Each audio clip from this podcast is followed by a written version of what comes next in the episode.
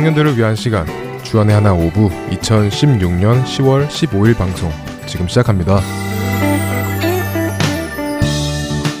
애청자 여러분 안녕하세요. 진행의 박영규입니다. 안녕하세요. 정다은입니다. 지난 한 주도 세상과 함께하지 않고 24/7 주님과 동행하는 삶을 사신 여러분 되셨으리라 믿습니다. 이야기를 나누기 전에 광고 말씀드립니다. 할텐서울 복음 선교회에서는 더 나은 방송을 만들기 위하여 2016년 설문조사를 진행하고 있습니다. 네, CD를 받아서 들으시는 분들은 오프라인 설문지를 CD와 함께 받으셨을 것입니다. 그 설문지를 꼭 작성하셔서 방송국 PO박스 주소로 보내주시면 감사하겠습니다. PO박스 주소는 설문지 위쪽에서 찾아보실 수 있습니다. 네, 그리고 오프라인 설문지를 받지 못하신 분들은 온라인 설문으로 설문조사에 참여가 가능합니다. 할트앤서울 홈페이지 www.heartandseoul.org로 들어가셔서 화면을 조금만 아래로 내리시다 보면 설문조사 링크를 찾으실 수 있습니다. 여러분들의 많은 참여 부탁드립니다.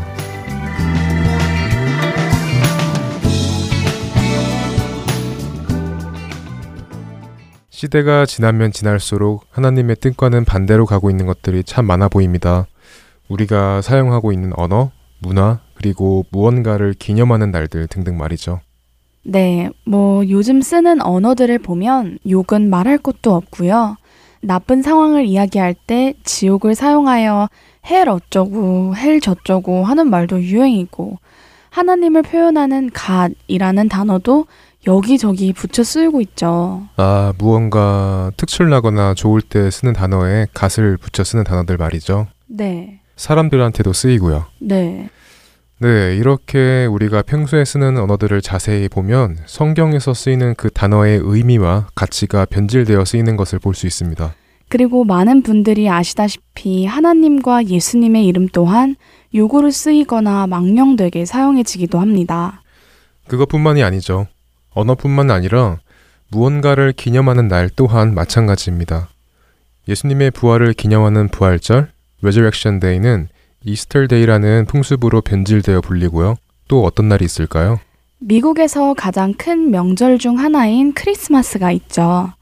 우리를 구원하러 이 땅에 겸손한 모습으로 오신 예수님의 탄생을 기념하는 거룩한 날이라는 것은 잊혀지고요. 연인 간의 사랑을 고백하는 날, 서로에게 선물을 주는 날로 기억되어 가고 있습니다. 네, 그리고 10월 하면 떠오르는 날이 하나 또 있습니다. 바로 할로윈 데이입니다. 할로윈 데이가 이제 보름 정도밖에 안 남았는데요. 오늘은 이 할로윈 데이에 대해서 이야기를 나눠볼까 합니다. 첫 번째 찬양 듣고 오겠습니다. Old things have passed away. Your love has stayed the same. Your constant grace remains the cornerstone.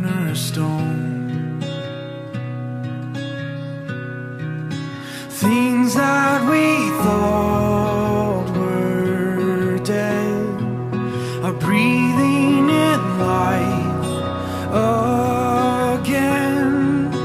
You cause your to shine on darkest nights. For all that you've done, we will pour out our love. This will be our anthem song. Jesus, we love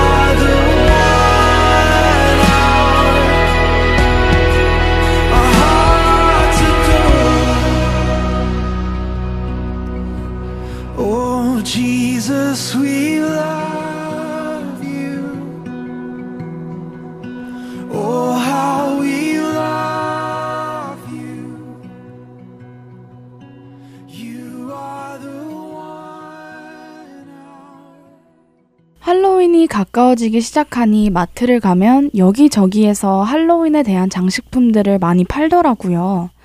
할로윈 special 캔디부터 호박, 박쥐, 해골, 귀신 모양 장난감 등등 말이죠. 네, 저도 차를 타고 다니다 보면 도로 광고판들에 Haunted House Now Open 이렇게 쓰여져서 할로윈 시즌 때 귀신의 집을 오픈하는 이벤트들을 상당히 많이 볼 수 있습니다.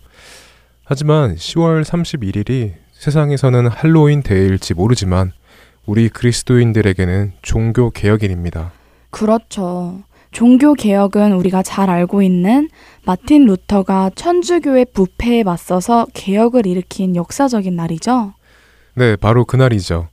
당시 중세 천주교는 성당의 건축 기금을 위하여 면제부라는 것을 팔 정도로 부패되어 있었습니다. 여기서 면제부란 말 그대로 돈을 받고 죄를 면해주는 문서 비슷한 것이라고 하는데요. 이런 부패함이 마틴 루터가 종교개혁을 시작하게 된 발단이 되었다고 합니다. 죄사함과 구원이 어떻게 하나님의 은혜가 아닌 돈과 교황의 이름으로 될 수 있겠는가 하며 종교개혁을 시작했다고 합니다. 그렇기에 10월 31일은 우리 개신교들에게는 기억해야 할 중요한 날인 것 같아요. 바로 개신교의 탄생일이라고 할 수 있는 날이니까요.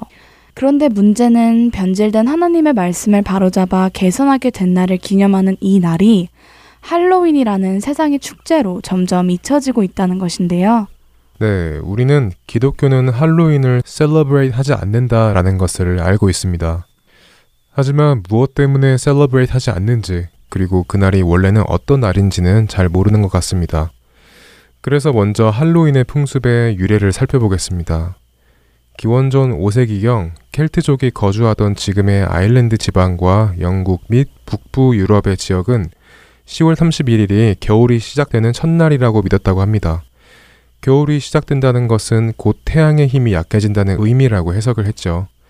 그런데 특이하게 그날은 이날 태양의 힘이 약해져 산자와 죽은 자의 경계가 불분명해진다고 믿었고, 그래서 온갖 정령이나 마녀가 나오고 또 죽은 사람들의 혼령이 다시 땅으로 나와 사람들의 몸을 빌려 거처를 마련한다고 믿었다고 하네요. 따라서 온 마을 사람들은 이날 사람처럼 보이지 않아야 육체를 점령당하지 않을 것이라 생각하여 마녀, 뱀파이어, 드라큘라, 악마처럼 분장을 하기 시작했다고 합니다. 아이 참 귀신을 속이기 위하여 귀신으로 변장한다는 말도 안 되는 풍습이 이제는 어느덧 전 세계인들의 큰 축제가 되어버린 것이군요. 아이들은 집집마다 캔디를 얻으러 다니고 어른들은 분장을 하고 음란한 파티를 벌이고 있는 것이고요. 네, 이렇게 할로윈의 풍습에 대한 유래만 보아도 이것은 하나님으로부터 온 것이 아님을 알 수 있습니다. 우리가 알고 있는 하나님은 사탄을 속이기 위하여 사탄으로 변신하라는 분이 아니십니다. 그렇죠. 그리고 말도 안 되는 것이죠. 내가 귀신의 모습으로 변장한다고 해서 귀신이 내가 사람인지 귀신인지 모른다고 생각하는 것 자체가 너무 유치한 발상이네요. 이런 유치한 발상은 당연히 하나님으로부터 온 것이 아니라 세상으로부터 온 것이죠. 바로 유치한 사탄으로부터 온 것입니다. 사탄은 사탄의 것들이 우리들 사이에서 거리낌 없이 친근해지도록 끊임없이 유혹하고 있습니다. 바로 이렇게 즐겁고 재미난 것들을 통해서 말이죠. 요한일서 2장 15절 16절 말씀에서는 이 세상이나 세상에 있는 것들을 사랑하지 말라. 누구든지 세상을 사랑하면 아버지의 사랑이 그 안에 있지 아니하니 이는 세상에 있는 모든 것이 육신의 정욕과 안목의 정욕과 이생의 자랑이니 다 아버지께로부터 온 것이 아니요 세상으로부터 온 것이라 라고 말씀하셨습니다. 사탄이 주는 세상의 즐거움으로 인하여 우리가 지키고 기뻐해야 하는 것들이 이렇게 하나씩 하나씩 우리들 사이에서 점점 잊혀지고 타락해져 가고 있습니다. 나는 할로윈 축제를 구경만 했다. 음란한 파티를 가지도 않았고 귀신으로 변장하지도 않았다. 라고 말할 수 있을지도 모르겠습니다만 데살로니가 전서 5장 22절에서는 이렇게 말씀하십니다. 악은 어떤 모양이라도 버리라. 라고 말이죠. 얼마나 크고 작은 행동을 했느냐 보다는 그 악에 내가 어떤 모습을 하고서라도 참여를 하였는지가 중요한 것입니다. 그러니 평소에 하지 않던 머리띠 하나라도 할로윈이기 때문에 하였다면 그것은 악에 참여했다는 말이 되겠죠. 세상과 구별된 모습을 버리고 세상의 축제에 참여하는 것은 이렇게 사소하고 조그마한 하나로부터 시작되는 것입니다. 뭐 어때? 이 정도쯤이야. 라는 말은 이 세상에서는 통할지 몰라도 하나님의 말씀 앞에서는 통하지 않습니다. 그리고 그 악을 버려야 하는 이유는 그 다음 절인 23절 말씀, 평강의 하나님이 친히 너희를 온전히 거룩하게 하시고 또 너희의 온 영과 혼과 몸이 우리 주 예수 그리스도께서 강림하실 때에 흠 없게 보존되기를 원하노라 라고 말씀하셨습니다. 예수님께서 다시 오시는 그날까지 예수 그리스도로 인해 깨끗하여진 우리의 영과 혼과 몸을 그대로 흠없이 지키기 위하여 말이죠.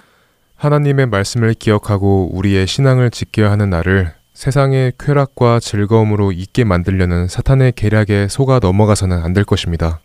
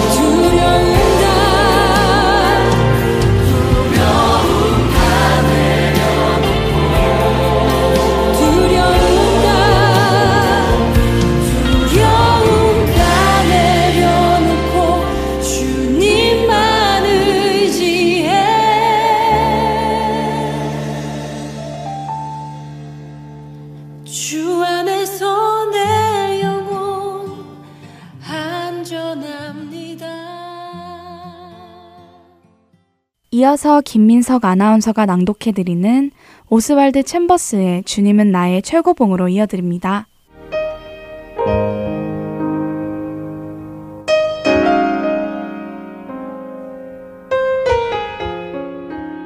아버지여, 이것을 지혜롭고 슬기 있는 자들에게는 숨기시고 어린 아이들에게는 나타내심을 감사하나이다. 마태복음 11장 25절의 말씀입니다. 하나님께서는 우리를 죄에서 점차적으로 깨끗하게 하시지 않으십니다. 요한 1서 1장 7절의 말씀처럼 우리가 빛 가운데 행하면 하나님은 우리를 모든 죄에서 깨끗하게 하십니다. 그래서 이것은 순종에 관한 문제인 것입니다. 우리가 순종하는 즉시 하나님과 우리의 관계는 완벽하게 되는 것입니다. 그러나 우리가 한순간이라도 순종에서 벗어난다면 우리 안에는 어둠과 죽음이 당장 역사하기 시작합니다. 하나님의 모든 계시는 우리의 순종에 의해 열릴 때까지 봉해져 있습니다. 우리의 철학이나 지식을 통해 그 봉해진 계시들을 열 수는 없습니다. 그러나 우리가 순종하는 그 즉시 그 계시들을 볼 수 있는 빛이 우리 안에 임합니다. 하나님의 진리는 우리가 걱정한다고 해서 우리 안에 역사하는 것이 아니라 우리가 그 진리 안으로 들어갈 때 역사하십니다. 하나님의 진리를 참으로 알 수 있는 유일한 길은 내 힘으로 찾는 것을 멈추고 거듭나는 것입니다. 주님께서 여러분에게 보여주시는 진리에 순종하시기 바랍니다. 그러면 즉시 또 다른 하나님의 진리가 계속해서 여러분에게 열려 나갈 것입니다. 여러분은 성령님의 사역에 대해 알고 싶어 방대한 양의 책을 읽을 수도 있습니다. 그러나 즉각적인 순종은 그 모든 양의 책의 내용을 한 번에 체험하게 해줄 수도 있습니다. 나도 언젠가는 이해하게 되겠지 라고 말씀하시지 마십시오. 언젠가가 아니라 지금 바로 이해할 수 있기 때문입니다. 그것을 이해하게 하는 것은 공부가 아니라 순종입니다. 아주 작은 순종이라도 그것에 의해 하늘이 열리고 당장 하늘의 가장 깊은 심오한 진리가 여러분의 것이 되는 것입니다. 하나님께서는 여러분이 이미 알고 있는 그것들에 대해 순종하기 전까지 절대로 그분에 대한 더 깊은 진리를 보여주시지 않으십니다. 스스로 지혜롭고 슬기로운 자가 되는 것을 주의하십시오.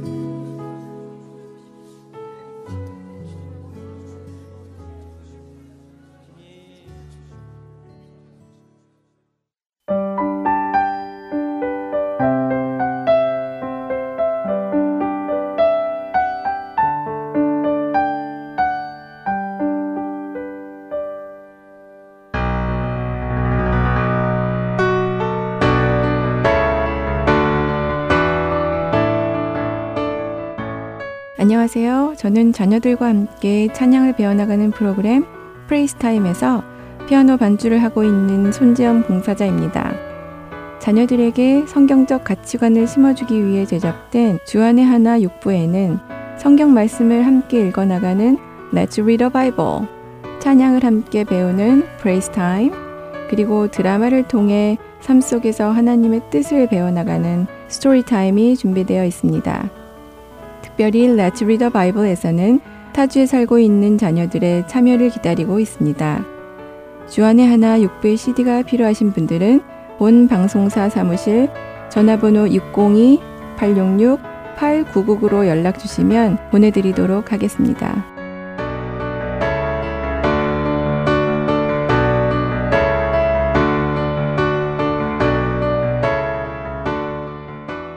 계속해서 카리스마 함께 하시겠습니다.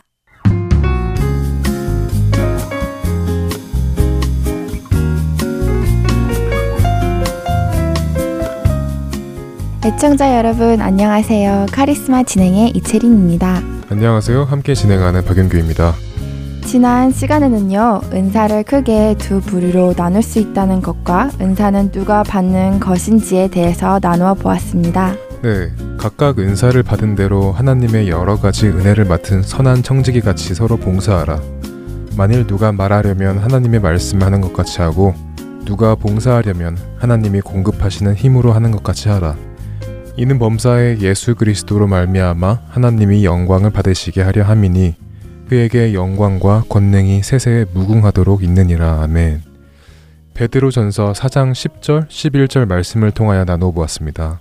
10절 전반 부분을 영어 성경으로 보면 As each one has received a special gift 라고 나와 있는 것처럼 신령한 은사는 모든 성도가 받는 것을 전제로 말씀하셨지요. 네, 신령한 은사는 우리 모든 성도가 예수님의 몸을 세우기 위하여 각각의 팔트의 역할을 감당하기 위하여 받는 것이며 이 은사는 성령님께서 그분의 뜻대로 알맞게 주신다는 것을 나누었습니다. 교회나 어느 단체의 리더들만 받는 것이 아니라 말이죠. 네, 은사를 먼저 크게 두 가지로 나눈 것이 기억에 남습니다. 하나는 말씀, 또 다른 하나는 봉사라고 말이지요. 말씀을 전하려면 하나님의 말씀을 하는 것 같이 하고, 봉사하려면 하나님께서 공급하시는 힘으로 하는 것 같이 하라는 말씀을 통해서요. 그리고 무엇보다도 이 모든 것의 목적은 예수 그리스도를 통하여 하나님께서 영광을 받으신다는 것이라는 것입니다. 우리가 받은 모든 은사는 나 개인의 자랑이나 영광을 위함이 아니라 하나님의 영광을 드러내는 데 쓰임을 받아야 한다는 것이고요. 그리고 한 가지 더 나누었었는데 기억이 나시나요? 네, 당연하죠. 사도행전 6장 1절부터 6절까지의 말씀을 통하여 초대 교회에서 히브리파 유대인들을 향한 헬라파 유대인들의 불만에 대해서 나눈 것 말이죠. 네, 맞습니다. 당시 어려운 과부들을 도와주는 제도가 있었지만 헬라파 과부들이 그 구제 사역에 매번 빠지다 보니 이런 불만이 생기게 된 것이죠. 그렇다고 사도들이 하나님의 말씀을 전하는 것을 제쳐두고 구제 사역에만 힘을 쓸 수 없었으므로 사도들은 제자들을 불러 모아 구제 사역을 맡아 할 수 있는 성령과 지혜가 충만하여 칭찬받는 제자 일곱 명을 뽑으라고 합니다. 그렇게 하여 사도들은 말씀을 전하는 일에만 힘쓰게 되고 구제 사역은 칭찬받는 제자 일곱 명이 맡아서 하게 되죠. 이에 모든 성도들은 기뻐하게 됩니다. 사도들은 자신들에게 주어진 은사가 말씀을 전하는 것임을 깨달았기에 그 일에 힘을 쓰고 싶어서 봉사 사역을 제자들과 함께 나누었던 것이지요. 불만과 불평으로 인하여 분열이 될 수 있었던 교회를 각자에게 핏하게 주어진 은사를 사용하여 하나됨을 지킬 수 있게 된 것이기도 하고요. 이렇게 은사는 크게 말씀과 봉사를 할 수 있도록 모든 성도들에게 주어졌다는 것입니다. 그렇기에 단 한 명도 쓸데없는 성도가 없다는 말이 되겠죠. 지난 두 시간 동안 나눈 것을 다시 정리해 보면 카리스마란 곧 은사란 예수 그리스도를 머리로 한 그분의 몸인 교회를 세워나가기 위하여 그리고 하나님의 영광을 드러내기 위하여 성령님으로부터 모든 성도들에게 주어진 것이다 라고 말씀드릴 수 있겠네요. 네, 여기까지가 지난주까지 나눈 내용인데요. 그럼 오늘 카리스마 세 번째 시간에는 무엇을 나누어 볼 건가요? 오늘 또한 지난주에 이어서 은사의 큰 두 가지 카테고리인 말씀의 은사와 봉사의 은사를 더 깊이 나누어 보고요. 또 그리스도인으로서 합당한 모습으로 그리스도의 몸을 이루어 나가는 것에 대하여 나누어 보겠습니다. 아무래도 은사가 주어진 근본적인 목적은 예수 그리스도의 몸을 세워나가는 것이기 때문에 계속하여 같은 주제를 나누는 것 같네요. 그렇죠. 같은 주제라 조금은 지루할 수도 있지만 은사를 성경적으로 온전히 이해하고 알아야 그 은사를 올바로 사용할 수 있기 때문에 이 주제에 대해 계속해서 성경 구절을 통하여 살펴보고 있는 것입니다. 하나님께서 주신 은사가 헛되이 쓰이지 않기 위해 기쁨으로 공부해 보죠. 먼저 그리스도인으로서 합당한 모습으로 그리스도의 한 몸을 이루어 나가는 것에 대하여 나눠보겠습니다. 그럼 오늘은 성경 말씀 어디를 나누어 볼 건가요? 오늘은 에베소서 4장 말씀을 통하여 이야기를 나누어 보도록 하죠. 4장을 나누기 전에 우리가 에베소서 1장부터 3장까지의 내용을 간략하게 알고 있으면 4장을 이해하는 데 도움이 될 것 같습니다. 에베소서는 바울이 에베소 교회에 보내기 위하여 감옥에서 쓴 편지입니다. 당시 에베소 교회는 이방인과 유대인들이 섞여 있던 교회였었기 때문에 문화적 차이로 인해 분열의 위험도 있던 교회였습니다. 바울은 에베소에 전하는 편지를 통하여 예수님께서는 교회의 머리가 되시며 이방인과 유대인들의 사이의 담을 그분의 육체로 허무셨다고 전해줍니다. 그렇게 분열하는 것이 아니라 하나가 되었다는 사실을 기억하게 하시는 것이죠. 그리고 자신이 깨달은 그리스도의 비밀을 함께 알려줍니다. 비밀이요? 사도 바울이 깨달은 그리스도의 비밀을 에베소 교회에 알렸다는 말이지요. 네, 그 비밀은 에베소서 3장 6절 말씀에서 말씀해주고 계시는데요. 체린 자매가 읽어주세요. 이는 이방인들이 복음으로 말미암아 그리스도 예수 안에서 함께 상속자가 되고 함께 지체가 되고 함께 약속에 참여하는 자가 됨이라. 그러니까 이방인들도 유대인들과 함께 상속자가 되고 한 지체가 되고 함께 하나님이 약속하신 것을 받는다는 말씀이네요. 그렇습니다. 바울이 깨달은 그리스도의 비밀이란 그리스도 안에서 이방인과 유대인이 하나가 되어 한 몸, 즉 한 교회를 이룬다는 것입니다. 여기까지가 에베소서 3장까지의 내용입니다. 이 비밀을 에베소 교회에게 편지로 전한 바울은 사장 말씀을 그러므로 라는 말로 이어나갑니다.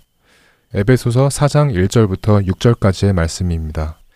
그러므로 주 안에서 갇힌 내가 너희를 권하노니 너희가 부르심을 받은 일에 합당하게 행하여 모든 겸손과 온유로 하고 오래 참음으로 사랑 가운데서 서로 용납하고 평안을 매는 줄로 성령이 하나 되게 하신 것을 힘써 지키라. 몸이 하나요 성령도 한 분이시니 이와 같이 너희가 부르심의 한 소망 안에서 부르심을 받았느니라. 주도 한 분이시오 믿음도 하나요 세례도 하나요 하나님도 한 분이시니 곧 만유의 아버지시라. 만유 위에 계시고 만유를 통일하시고 만유 가운데 계시도다.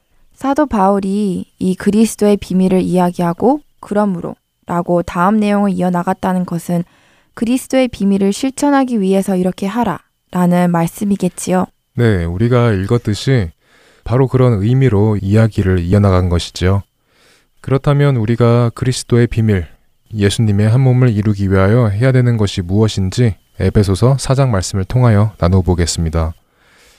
먼저 에베소서 4장 말씀은 우리가 그리스도인으로서 어떻게 살아가는 것이 합당하다고 말씀하고 계시나요?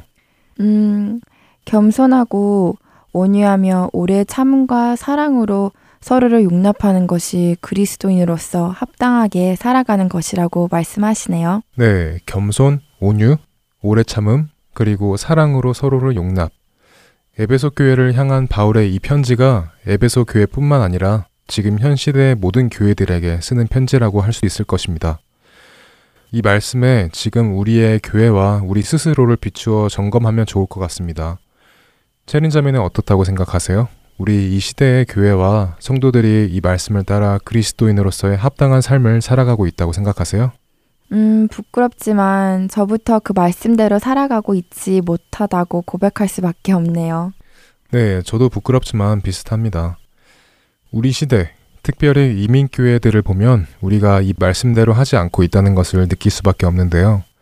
왜냐하면 우리가 그리스도인으로서 이 모든 것을 지키며 합당하게 살아가야 하는 이유가 성령님께서 하나 되게 하신 것을 힘써 지키기 위함이라고 말씀하셨는데 우리들의 현실은 이것을 지키지 못하고 하나가 되어야 할 몸이 여러 갈래로 찢기고 있잖아요.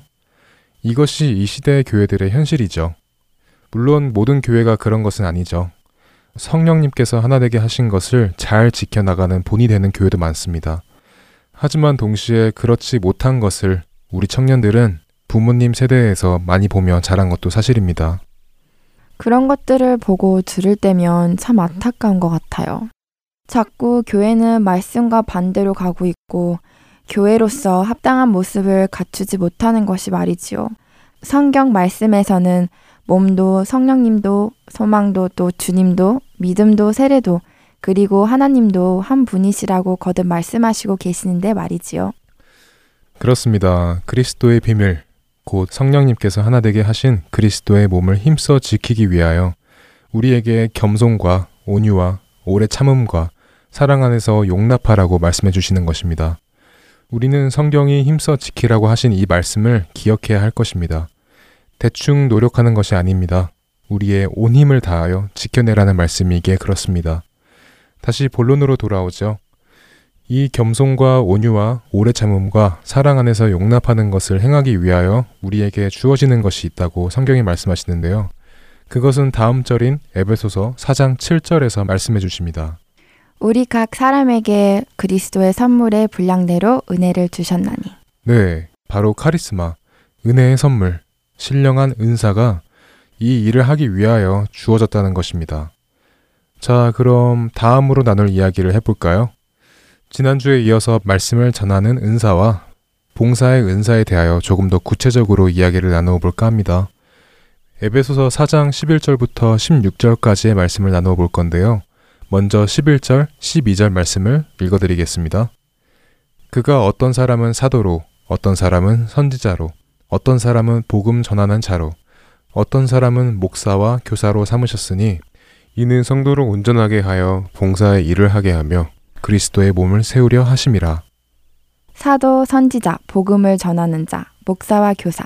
이것들은 말씀을 전하는 은사의 카테고리에 대한 리스트라고 보여지는데요.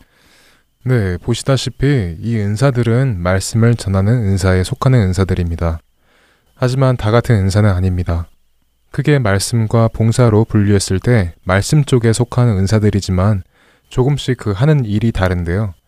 그럼 여기서 사도와 선지자 그리고 복음 전하는 자와 목사와 교사의 차이점을 간단하게 말씀드리겠습니다. 먼저 사도는 보냄을 받은 자라는 의미를 가지고 있습니다. 성경에서는 특별히 예수 그리스도께로 친히 그리스도의 복음의 메시지를 전하도록 보냄을 받은 자라고 정의할 수 있습니다. 그 다음에는 선지자인데요. 선지자는 하나님의 말씀과 뜻을 사람에게 잘 설명해 주는 은사를 받은 사람입니다. 하나님께 말씀을 받아서 전하는 사람이라는 의미도 있고요. 때로는 하나님께서 미래에 있을 일을 알려주셔서 백성들에게 전하기도 합니다. 구약에 선지자들이 많이 있었죠. 사도와 선지자가 비슷한 것 같지만 분명 다르네요. 사도는 예수 그리스도의 복음을 전하도록 보내심을 받은 자. 선지자는 하나님의 말씀과 뜻을 백성들이 이해하도록 전하는 자. 이렇게 이해하면 될까요? 네, 그렇게 이해하시면 될 것 같습니다. 그리고 또 복음 전하는 자라는 표현도 이 에베소서에서 나오는데요. 사도들이 특별히 예수 그리스도께서 보냄을 받은 복음을 전하는 자들이었다면 이 복음 전하는 자로 불리는 사람들, 영어로는 에반젤리스트라고 하죠. 이들은 사도들로부터 복음을 전해 듣고 그 전해 들은 복음을 다른 이들이 믿음 안으로 오도록 복음을 잘 설명할 수 있는 사람을 뜻한다고 합니다. 성경 사전을 보면 복음을 전하는 자는 하나님으로부터 복음의 기쁜 소식을 전하도록 소명을 받은 자라고 설명하고 있습니다. 에벤젤레스트는 복음을 전하는 소명을 받은 사람이군요. 네, 그렇습니다. 그리고 목사와 교사가 있는데요. 목사와 교사는 지역 성도를 돌보고 가르치는 사람들로서 목사는 특별히 먹이고 돌보고 지키는 목자의 역할을 맡고 있고요. 그리고 선생은 하나님의 말씀을 알기 쉽게 가르치는 자라고 설명하고 있습니다. 목사와 교사가 또 다르군요. 와, 다 같은 말씀을 전하는 은사를 가지고 있지만 또 그 안에서도 맡겨진 일들이 다 다르네요. 그렇죠. 다 같이 하나님의 말씀을 전하는 자들이지만 성령님께서는 여러 가지 직분을 주셨습니다. 그리고 이렇게 여러 가지 직분을 주신 이유를 그 다음 절인 12절 말씀에서 가르쳐 주고 계십니다. 이는 성도를 온전하게 하여 봉사의 일을 하게 하며 그리스도의 몸을 세우려 하심이라. 말씀을 전하는 은사 카테고리 안에 이렇게 여러 가지 직분을 주신 이유는 봉사의 은사를 받은 성도들이 말씀으로 온전하게 되게 하고 그들이 그리스도의 몸으로 지어져 나가게 하시기 위함이라고 말씀하시죠. 그러니까 봉사를 하기 위해서는 말씀으로의 양육이 먼저 필요하다는 말씀도 될 것입니다. 봉사란 그냥 몸으로 봉사만 하는 것이 아니라는 말씀이죠. 봉사를 하는 동기 역시 말씀 속에서 얻어져야 하는 것입니다. 사실 교회 안에서 보면 때때로 아, 난 말씀을 잘 몰라. 별로 관심도 없고 대신 나는 열심히 봉사나 할게. 이렇게 말하는 청년들 또 성도들을 뵙게 되는데요. 그것은 성경적이지 않다는 것이죠. 봉사도 말씀으로 양육을 받고 해야 주의 뜻 안에서 하게 되는 것입니다. 그렇지 않고 말씀에 양육 없이 하다 보면 결국 자기 생각과 뜻으로 봉사를 하게 되고 그러면 그리스도의 몸이 세워지기보다 나뉘게 되는 경우가 많죠. 이 시대의 많은 교회가 주어진 은사를 잘 사용하지 못하여 이렇게 분열하고 있지는 않는지 조심스레 걱정을 해봅니다. 듣고 보니 그런 것 같네요. 성령님의 뜻과 계획에 맞추어 지어져 나가야 되는데, 그리고 그 뜻을 알기 위해서는 말씀을 통해 교육을 받아야 하는데, 그렇지 않고 내 맘대로 하다 보니 이런저런 일들이 생기게 된 것 같습니다. 성경에 말씀하시는 대로 우리는 다시 돌이켜야 할 것입니다. 자, 성경에 말씀하시는 대로 했을 때 어떤 일들이 일어날까요? 바로 그 다음 절인 에베소서 4장 13절부터 16절까지의 말씀이 이루어지는 것입니다. 우리가 다 하나님의 아들을 믿는 것과 아는 일에 하나가 되어 온전한 사람을 이루어 그리스도의 장성한 분량이 충만한 데까지 이르리니 이는 우리가 이제부터 어린아이가 되지 아니하여 사람의 속임수와 간사한 유혹에 빠져 온갖 교훈의 풍조에 밀려 요동하지 않게 하려 함이라.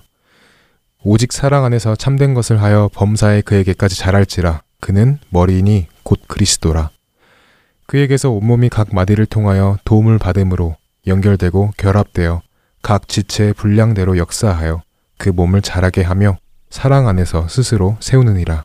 그렇군요. 지난주에 은사가 주어진 이유는 믿는 자들끼리 서로를 섬기기 위하여 주어졌다는 것을 나누었는데, 말씀을 전하는 은사를 받은 자와 봉사의 은사를 받은 사람들끼리 서로 섬기는 것을 보니 더 이해하는 데 도움이 되네요. 네, 이렇게 믿는 자들끼리 각자의 분량대로 받은 은사를 서로를 섬기는 데 사용할 때 먼저는 그리스도의 완전하신 충만에까지 이르게 되고 또 사람의 속임수나 간사한 유혹에 빠져 신앙이 흔들리는 일이 오지 않게 됩니다. 또 이런 거짓에 미혹되고 흔들리는 것이 아니라 오히려 사랑으로 진리로 말하며 머리 대신 그리스도를 닮아가는 것이죠. 그리고 이런 일이 우리 각자에게 일어나면 그리스도를 통하여 온몸이 서로 연결되고 결합되어 각 지체가 그 기능으로 다른 지체를 도와서 온몸이 건강하게 자라 예수님의 몸을 세우게 되는 것입니다. 아, 은사의 목적이 확실히 이해가 되네요. 오늘 에베소서 말씀을 읽고 은사와 예수님의 몸을 세워나가는 것을 나누어 보았는데요. 같은 주제를 다른 말씀 구절을 통하여 살펴보니 또 다른 것을 알게 되고 은사의 개념이 성경적으로 자리 잡혀가고 있는 것 같아요. 네, 이렇게 같은 주제이지만 다른 말씀을 통하여 보니 새로운 것이 많죠. 오늘 이야기를 랩업 해드리겠습니다. 오늘은 에베소서 말씀을 통하여 말씀을 전하는 은사와 봉사의 은사, 그리고 예수님의 한 몸을 세워나가는 것에 대하여 나누어 보았습니다. 사도 바울이 깨달은 비밀은 바로 성령님께서 하나 되게 하신 것을 힘써 지키는 것입니다. 그리고 그 하나 되게 하신 것을 지키기 위하여 우리는 하나님의 부르심에 합당하게 행하는 자가 되어야 합니다. 그 합당함이란 언제나 겸손하고 온유하며 인내와 사랑으로 서로를 용납하는 것이 되겠죠. 그리고 이 합당함을 이루기 위하여 우리는 카리스마, 곧 신령한 은사를 받은 것입니다. 그러므로 카리스마 곧 은사란 그리스도의 비밀, 성령님께서 하나 되게 하신 것을 힘써 지키기 위하여 예수 그리스도의 몸을 세워나가기 위하여 또 하나님의 영광을 드러내기 위함이며 믿는 자들끼리 서로를 섬기며 겸손하고 온유하게 대하며 인내와 사랑으로 용납하기 위하여 주어진 것입니다. 이 점을 기억하시며 다음 주에 또 이야기 나눠보도록 하겠습니다. 네, 카리스마 세 번째 시간 여기에서 마치겠습니다. 이번 한 주도 성령님께서 하나 되게 하신 것을 힘써 지키는 한 주 되시기를 바라며 저희는 다음 주 이 시간에 다시 만나 뵙겠습니다. 감사합니다. 안녕히 계세요. 안녕히 계세요.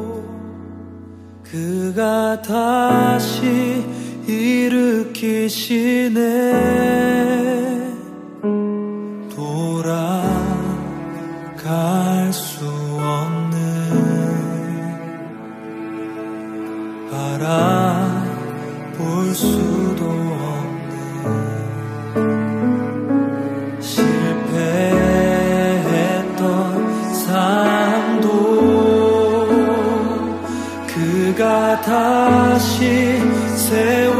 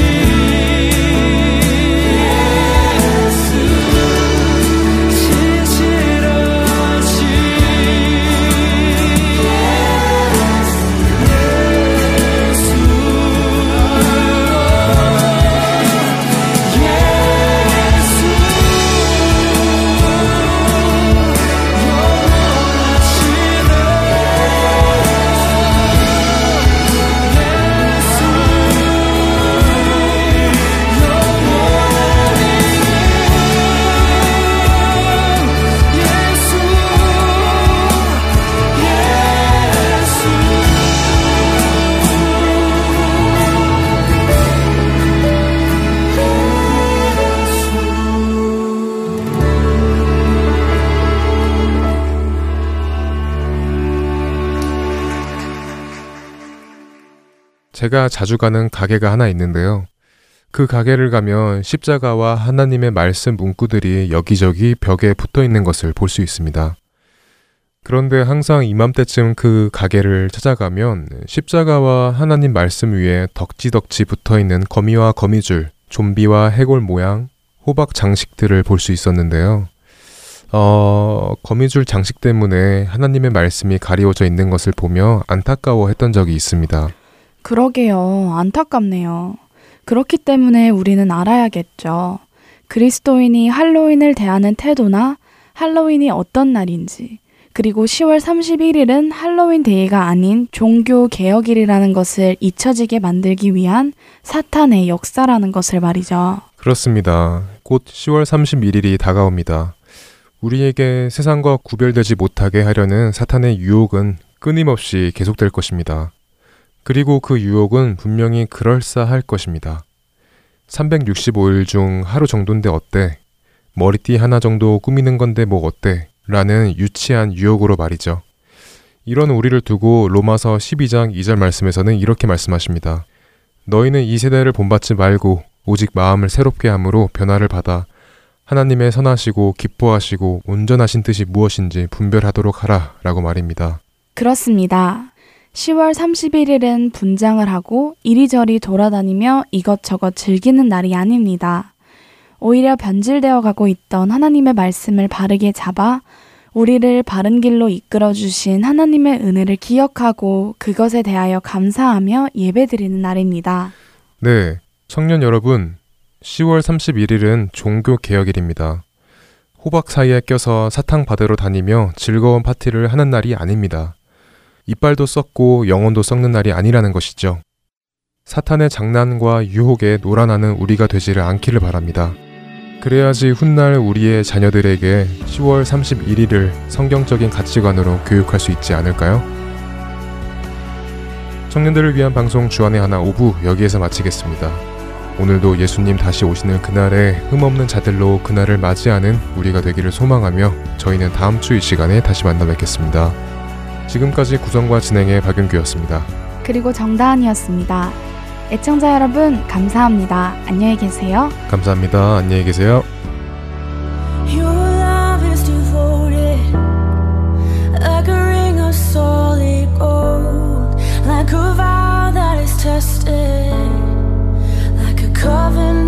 of old, and you.